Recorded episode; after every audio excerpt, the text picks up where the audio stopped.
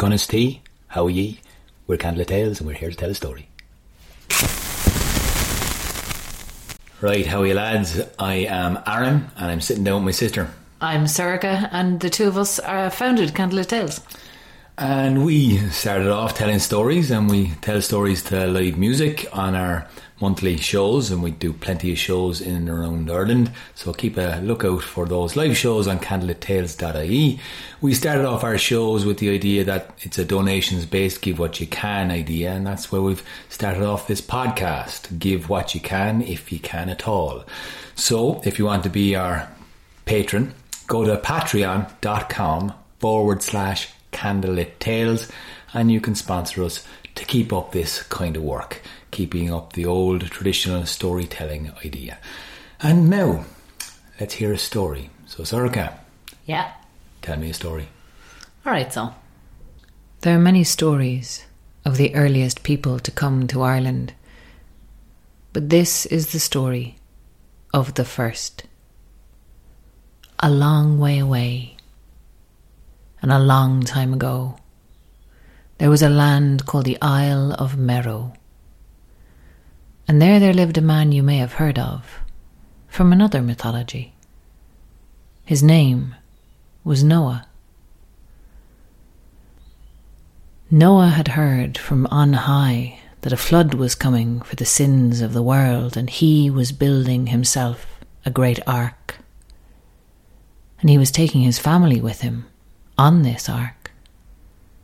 Well, most of his family, anyway. You see, like most of us, Noah had a troublesome side of his family.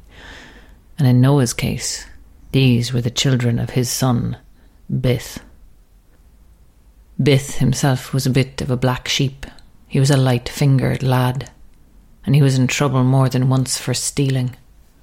And so Noah, when the time came, would not let Bith on his ark. But Bith had another family member who was wise in the ways of the world and the other world, and he went to his daughter, Kesser. Now, Kesser was a little guarded with her father. She said she'd help him out, but only if he forsook the God of Noah from that day until the end of time and took her leadership without question. And Bith had to agree to these terms. And then Kesser revealed to him that she had a god of her own, an idol that she had made herself. And Kesser's idol had a very similar message to the God of Noah. Kesser's idol told her that a flood was coming and she must flee. But it told her more than that. It told her that there was a land somewhere far away, and if she could find that land, she might be safe from the wrath of this God she did not follow because this land was empty, free of any sin that anyone might consider a sin. And so Kesser set her mind and her heart on finding that land. She needed the right people to come with her. And those people came to her. Three times fifty women of art and skill women of every people of the world. There was the woman, German. There was Alba. There was Gothia. There was Trega. There was Espa. And many more. Now, these women were all of different tribes and different people, and all had different skills to their name, and Kesser took them all in. In fact, there were so many that she had to build another ark, and still more came until she had to build a third. Three great arks, each large enough to carry fifty women. And of course, her father, Bith. And because Bith asked her nicely, she also brought her brother, Ladra. Now, Ladra was a pilot, and they would have need of a pilot in the long voyage ahead, so that was a mark in his favour. And she also brought a young man, a friend of her father's and her brother's, a young man named Fintan. And they set sail, these three arks, on a voyage that would last seven long years. They sailed around the Black Sea and the Caspian Sea, searching for this land that was unoccupied, this land that was empty, this land that was new and clean and fresh. But everywhere they went, there were people already. Everywhere they went, there was already sin. There was already humans living. And as humans do, there was already things going wrong and the seeds of ill to come. And so they sailed on. They sailed around the Mediterranean. They found a passage up a river and they sailed all the way to the great high towering Alps. And there they found a land too inhospitable for them. And so they sailed back down again. But on their way, the first great tragedy struck them. There was a storm with waves as high as the mountain peaks they had just left behind them, and one of the three great arks was wrecked, and all who sailed upon it were lost. On they sailed. When the seas grew calm again, to the clear waters of the Mediterranean they sailed. They sailed through the narrow straits, and they sailed up around the coast of the Iberian Peninsula and they came at last. They made land and were welcomed to a place in the far north of Spain. And there, Kesser found herself one day in a tower, guest of the people who lived there, and as she looked, and as she murmured, and as she consulted with her idol, she saw, far, far in the distance, something that might have been a haze, and might have been a cloud, and might have been an island. So, she called on all of her followers.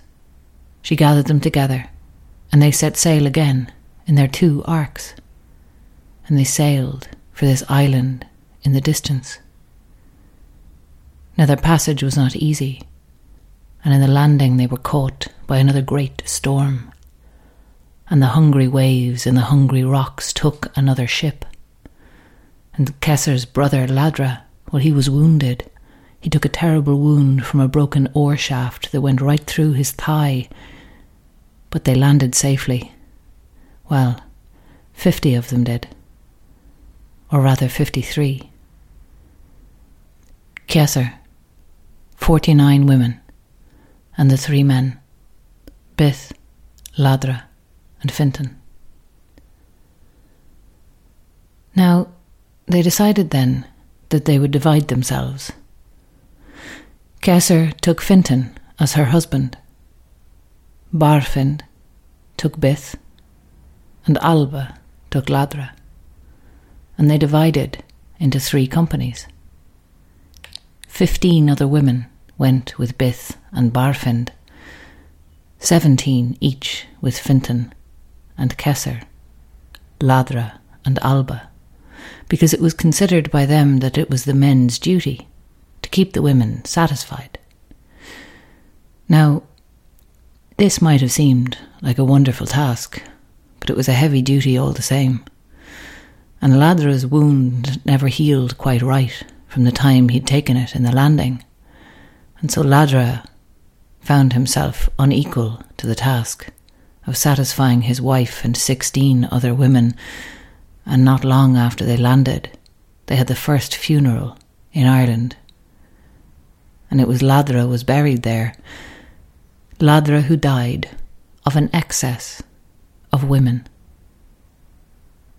Now they came together again, and they divided this time into two companies. But this was a great strain on Bith, who was getting on in years, and soon they had to have their second funeral in Ireland for the elderly Bith who had died of exhaustion. And so now there were 50 women, and there was one man. And the time had passed at this point. That flood that had been promised them, well, it was not so easily deceived as they had thought, and the waters were beginning to rise. Now, some will tell you Fintan was afraid and Fintan ran, but some will tell you that they came together, all of them, and they created such an energy together that it propelled that man onto a new plane, a plane where his dreams became reality. For Fintan, when he closed his eyes in his dream, he leapt a salmon leap, and when he woke, he was a salmon, splashing into the floodwaters as they rose high. Now Fintan slipped away from the women, and what became of them is not known.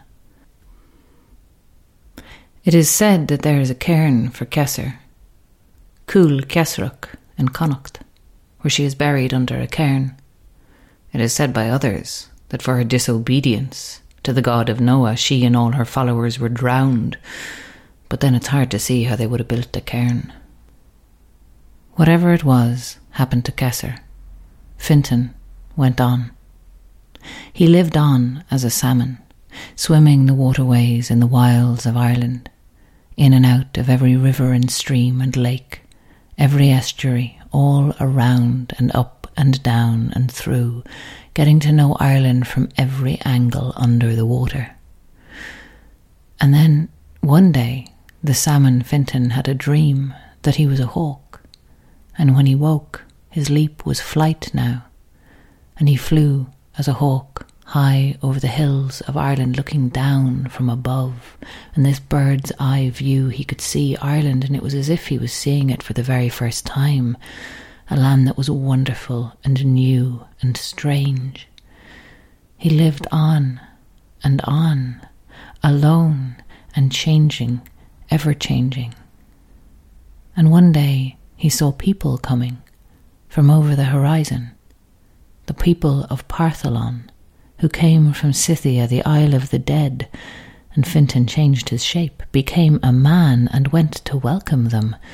And for all the time of the Partholonians in Ireland, Fintan was their guide.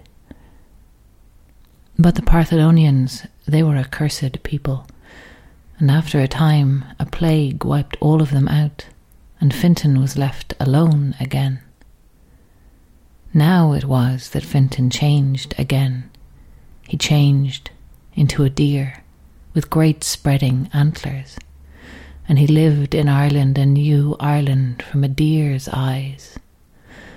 And when the deer was growing old, the wild wolves chased him, cornered him in a cave, and snarled that they were going to have his flesh for their feast. And Fintan, the aged stag, he knew he could not fight his way out, and so he asked them for a night of respite, promising to come and lie down at their feet in the morning, and the wolves agreed. But that night, Fintan had a dream. He dreamed he was a wild boar with great curving tusks as sharp as razors, and when he woke in the morning, it was not an aged deer he was, but a boar, young and in the prime of his life, and he roared out of that cave and he scattered those wolves like they were ninepins. And so time went on for Fintan. He was king of the forest until he aged. And when he aged, he did not die, but changed into something new and something strange, and saw Ireland from another view. Now, some of the people he was a guide to, the Firbolgs he mentored, he turned up to talk to the sons of Míl, but he hid from the Nemedians and the Tuatha Danann, ashamed of his appearance, ashamed of the cragginess of him, how he was grey as a badger and almost mossy as a rock. And time passed on. Now there are many tales for how the story of Fintan ended. Some will tell you that while he was in the shape of a salmon, a young warrior named Fionn McCool caught him, cooked him, and ate him, taking on all the wisdom that Fintan had gained in his long and varied life. There is a story, too, that the great hawk of Achill, a bird that had lived almost as long as Fintan himself, that the hawk was afraid to go into death after its long, long life, and so Fintan went with it to ease its passage so that it would not die alone. But there are others who say that Fintan still lives in the wilds of Ireland in some shape or another. And if you keep an eye out, you might spot him one of these days. All right. Well, happy 2019, everybody. I hope you've enjoyed the first of our podcasts this year, starting with Cesar, the um, first woman who came to Ireland. Yep. Quite an interesting story, Sorcha. Thank you very much for that. Uh, I have a couple of questions for you. Do because- I do, yeah. I do, yeah. you know me and my questions. So, other cultures have a creation myth, right? So there's the tree of life in Africa. There's loads of them, and the Mayan story with the, the what is it, the corn of four different Yeah, the people of the corn. Yeah, that's great. But they, those cultures have, you know, talk about the creation of man all the time. But in Ireland, our oldest story comes from the Book of Invasions, and it's a series of stories about people who come to the land of Ireland. What's that about? That's an interesting thing. I think there's a couple of ways of looking at that. I mean, there is there is some scholars who will say that the, the stories were there and that they've been lost. Um, particularly in the Cesar story, you see a kind of a crossover with the Christian mythology. So Noah figures there as her grandfather. So you've got this idea that maybe the Cesar story was kind of a way of tying in um, this older this Irish mythology with the Christian mythology to kind of legitimize the Irish myth a little bit and the and the work of the Shanakees. There's also some um, idea that Cesar might be a, a remnant of an older creation myth. There is a brother of Cesar that is not Ladra, other than Ladra, that's that's mentioned in some texts, very much in a kind of a fragmentary kind of a way. And there is an idea that she might actually have been part of an older pantheon. Um, I think it's interesting, like where she's from, because the Isle of Meroë mentioned in the story, it's it's that's actually a site in um, modern day Sudan. Dan, yeah. I've, I've read a source that said it was Libya as well, though. I wouldn't be that up in the geography there. Are. Right.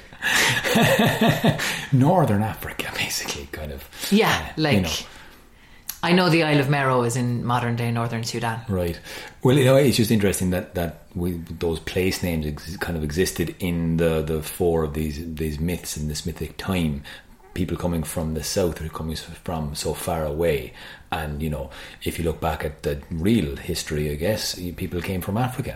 So Eh. all people people's come from Africa. The stories came with them, and somehow it trickled down into this way of of us telling. Well, these stories. there's there's some. I mean, I I would not by any means consider this to be archaeological fact, but there is there is there are some theories in archaeology that people in Ireland actually did come here via northern Spain and northern Africa, because and that they had landed on the west because the oldest sites in Ireland there are a huge number of Neolithic sites on the west of Ireland, which if people came kind of via Great Britain, um, that isn't there now, in France, you would expect to see the oldest sites on the east coast, which you don't.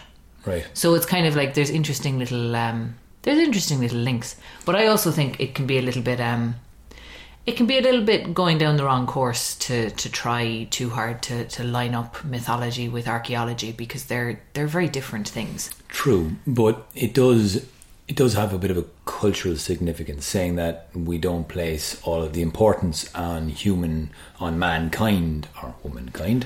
You know, saying that the land was here first is quite a significant thing to say that people came here from abroad and the land welcomed them.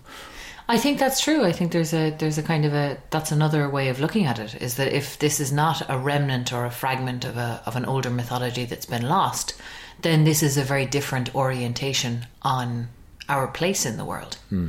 and a very different way of seeing human beings. It puts us secondary to the land hmm. in in a really kind of clear and definite way. You know, land first, people later. And the lake sprung up to welcome Cesar and her women, the three yeah, lads as well. There's almost like a consciousness to the land. And it's really interesting as well. You know, you have these different invasions in the Lebor Gabála, which we'll probably cover at some stage in this podcast. You know, you have the Partholonians and the Nemedians, who I mentioned in that story. and then of course the Tuatha De Danann and the the Firbolg, and uh, later the Celts, the sons of Míl. Um, but there's this there's this whole kind of like it's quite weird reading the Book of Invasions today because the stories all seem to go nowhere. Like you get the Caesar invasion and everybody dies. Yeah. And then you get the Partholon invasion and everybody dies. And then you get the Nemedian invasion and everybody dies. And it's kind of like it, it all starts to feel like it's adding up to so what? But actually, this idea of precedence in storytelling was really significant for uh, old Irish culture.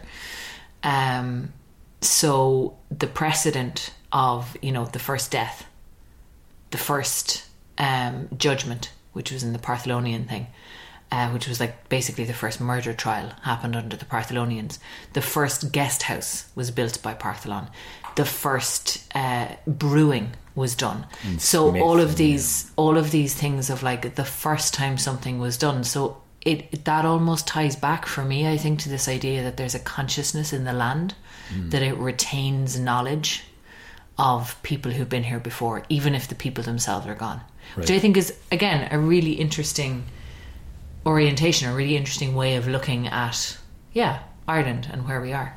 Now, the first death was Ladra, and like, what a way to go! Like, I mean, you know, we have, we have that kind of joke.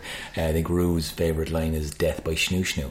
If, uh, have you any? I mean- fans, um, like you know, it was it, it was an overabundance of women, and he just couldn't satisfy them. It's just some way to go. And we, we sometimes would have told this in our live shows that uh, that uh, Fintan mac Bóchra looked at the fifty women and went, uh, "Nope," and ran for the hills. But you orientated this story differently to, uh, today by kind of leaning on what he got from being with 50 women and where the masculine energy and the female feminine energy kind of met together. Yeah, I mean, this was something that kind of occurred to me recently enough. I was at an event in Luton, um, a festa for Imelda McCarthy and her work on the Fifth Province, um, which is an, an idea that she took from Irish mythology and she and her colleagues applied it to family systems therapy. Um, it's just a whole other thing. We might talk to her at some point about that. But um, as we were over there, I was really noticing that you know there were there were a lot of really strong women there, and there were also a slightly smaller number of men, and it just kind of started to occur to me um, how much I respect men who respect women. And what somebody said to me at that event was that the divine feminine summons the divine masculine which was just a different way of looking at that story for me. And I actually did a, a very impromptu telling telling of the Fintan story when we were over there. But it just kind of put a slightly different spin on that for me of like, okay, you've got this you've got this assemblage of incredibly important women. And you've got them if you've got one man who's actually comfortable in that company, that's a hell of a man. Because actually most men are not comfortable in the company of women or an awful lot of men I know are not comfortable around. You know, if they're if they're outnumbered, they kind of feel like they're fucking outnumbered, and they get a bit freaked. Not me, I love I love women. Great. well, but you know, what, like you No. you know what I mean. That I they're do, I and and I actually do think it takes. Um, I like I said, I really I really respect men who respect women. I think it really shows a good quality in a man.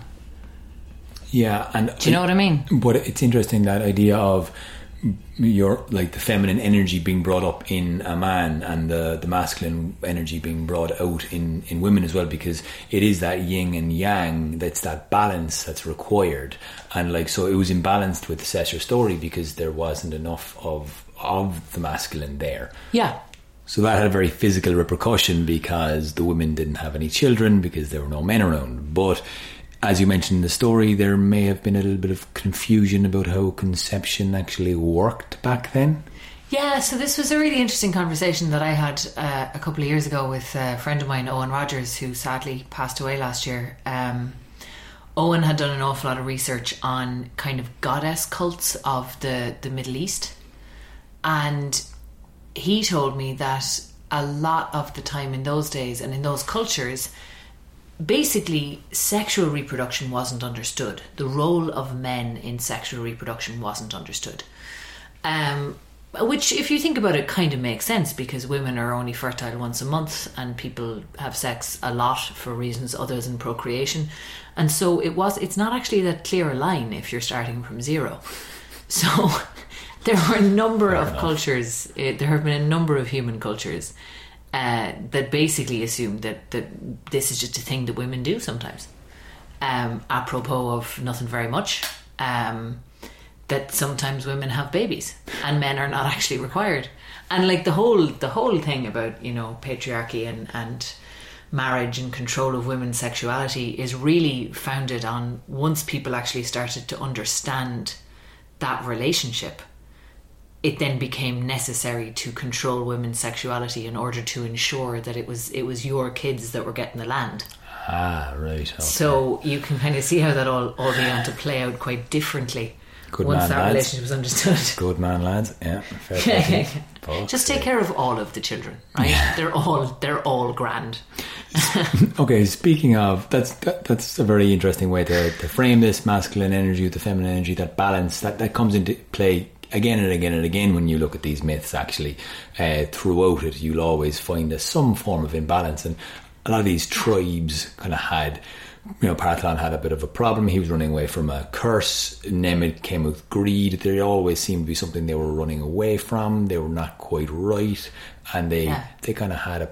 They ended up having a problem, right? Well, I, I always I always think that's a really interesting one as well in terms of like they're all running away, as you say, from something in their kind of place of origin, whether it be a flood or something self inflicted, and they all kind of move to a new place to start fresh. But you know, if you're the problem, as many of us who have moved away from home understand, hmm. you're you're right there when you unpack your suitcase. There you are, and there all your problems are because you fucking bring them with you. All right, don't be don't be getting too morose now. people listen to this now from from overseas going. This is just an encouragement for people to deal with their shit where they are because it doesn't actually go away. this is this is very true. Wise words indeed, Dru- Druid Sorcha. Now, uh, the last thing I want to touch on is again this idea that people came from afar. In every story in the book, the Lebor Gabála, the Book of Invasions, you have people coming from elsewhere to Ireland. So it's fair to say that our mythology is based on the fact that we understand our nation as being built up from peoples from elsewhere. Absolutely, and I think that's a really like that's a really important thing to look at today um, in the modern world, in a modern world that considers itself more globalized. You know, this was a tribal culture in Ireland, but there was still that understanding that that Irish people come from elsewhere. Irish people are still coming from elsewhere, and Irish people, beginning in kind of the mid 1800s, started going away Yeah. and carrying their Irishness with them and then coming back again. So there's a there's a whole mythology of exile and return and and I think it's really interesting that these these old stories are based on on this kind of voyage as well. Because we do, we hear that mi- that myth, I guess, that there's 60 million diaspora worldwide that claim Irish heritage and come back and celebrate Irish culture and, and are proud to be Irish, whether they're, you know, third, fourth generation American or Australian, whatever it is, they claim a link to I- Irish. There's a huge Irish community in Latin America, Yeah. the O'Higginses of, of Argentina, who were the great freedom fighters, Bernardo O'Higgins. Oh, brilliant. I love it. But yet we don't hear the stories of those that came from Sudan or Libya that were the original Irish. You know, we don't have that conceptually. Well, I think we've kind of lost that Irish people today uh, to our detriment, Yeah. and I think it's important to kind of like actually remind ourselves of these stories. That's one of the reasons why I think we we started doing Candlelit Tales was actually. You know, it's always been my orientation that there is something valuable in these stories. They may they may well not be remotely factual, but I don't care because there's something very real about them uh, at their basis and in their foundation. And I think it's really important to honour the fact that like there are Irish people who were not born in Ireland. Yeah. Both meaning Irish people who people who live elsewhere and who grew up elsewhere who claim Irish descent and people who live in Ireland who were not born here. and do not have Irish descent. It makes it more of a choice than being that being Irish thing. Well, like, The- like uh, I, I remember having, I remember being in a workshop at one point with people who who um, had come to Ireland from various different places, and I, I, it kind of the the phrase that came to my mind was being Irish is something that comes up through the soles of your feet. you know that that thing of of, and again, it goes back to putting the land first. If the land is first, then Irishness is something that is gifted by the land. Hmm. It's not something that the people hold. It's something that the land holds, lovely. which I think is a nice. I, I, I like. I prefer that as an idea. I do we indeed. all choose the myths that we live by, and you know, if I have a choice between Irish people are essentially the people who are homogenous racially and who you know look all alike and all came from the same place, um, I much prefer the story of Cessair to that story because that story fucking bores me. Well, uh, on that note, I'd like to. well, I guess it's a good way to segue into what we're doing in the St. Patrick's Day Festival of 2019. So, if you're listening to this prior to 2019 St. Patrick's Day Festival in March, well, we are collaborating with a number of artists uh, from South Africa, from Nigeria, um, from an, uh, a musician uh, with Libyan descent, Farah Elle, the uh, singer. She uh, is helping us with a show called This Land for St. Patrick's Day Festival. And this is going to be uh, basically a retelling of the Book of Invasions with spoken word, with movement, with song, and all the likes of it. So that's going to be very, very exciting because these are not our stories, these are our culture's stories. And culture is created by an exchange with the people that are in the land and the land itself, or so we like to think. Isn't that right? Yep, that's our that's our story, and we're sticking to it. And, you know. So yeah, uh, keep an eye out for that in St Patrick's Day Festival 2019. The 15th and 16th will be in the National Concert Hall and the Civic Theatre in Tallaght. So looking forward to that. Um, now, this podcast was produced and edited by Oshin Ryan. Thank you very much, Oshin, as always. The music was also created by Oshin. And if you would like to support us and help pay Oshin for all of the time he puts into this, well, share it with friends. Some of them might like to show, share it on social media, hashtag Candlelit Tales Podcast, and you can support us directly on patreon.com forward slash Candlelit Tales. Anything you can spare really will help us and will help gain a bigger, wider audience for these stories. We'd also love if you got in touch with us. Uh, you can email your comments, your questions, or any stories you actually like to get. We've got a few requests in recently uh, from some of the posts we put up on Facebook, so we'll be getting to those stories. We promise, we definitely, definitely will. If there's anything else, email us at info at candletales.ie. Find us on Facebook or Instagram or our website directly, candletales.ie, where you can find all these podcasts as well. If you'd like to book a live show, we also do that. So uh, you can email us and ask about that because we do loads of stuff. And uh, so, yeah, uh, keep her lit, keep her candle lit. Thanks very much for listening. You.